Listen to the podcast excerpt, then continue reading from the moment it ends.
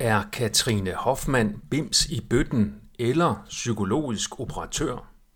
Katrine Hoffmann har udgivet nye videoer, hvor hun påstår, at jeg er en falsk sundhedsprofet, der dyrker frimurer-symbolik. Mit navn er Per Brandgaard, og det er den 23. august 2023. Du kan se videoen her. Videoen er en collage af billeder af mig, som Hoffmann har gravet frem fra internettets gemmer via online stalking.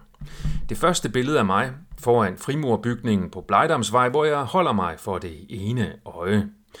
Jeg tog billedet som led i en parodi på den stigende tendens til overfortolkning af symboler, som præger visse dele af den ikke så akademiske del af frihedsbevægelsen.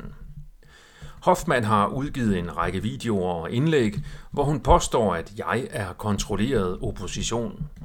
Hendes dokumentation er i form af billeder, hvor jeg ifølge Hoffmann afslører mig selv ved at holde hænderne på en bestemt måde, eller ved at beskære billedet, så man kun kan se mit ene øje.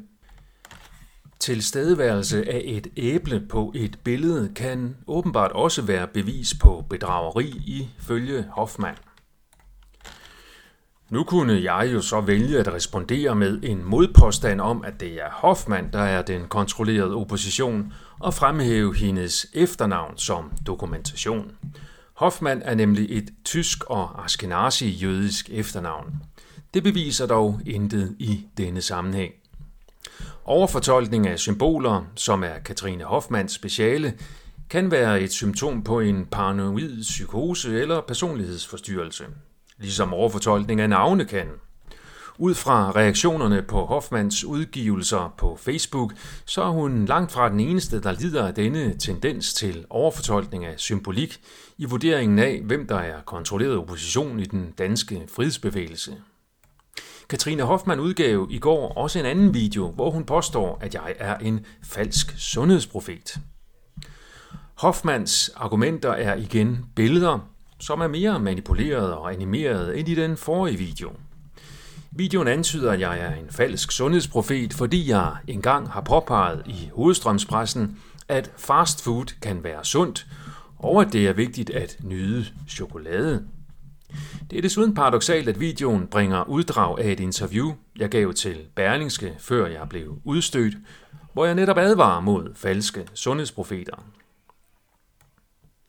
Jeg ønsker ikke at træde på nogen, der lider af psykiske problemer, men da jeg ikke ved, om det er tilfældet med Katrine Hoffmann, så må vi også være åbne for den anden mulighed, som er, at Katrine Hoffmann er aktør i en psykologisk operation, der udnytter paranoide tendenser blandt sandhedssøgere for at lokke dem på afveje i debatten om kontrolleret opposition. Taktikken er at erstatte rationelle med irrationelle argumenter, hvorved den vigtige debat bliver mudret til.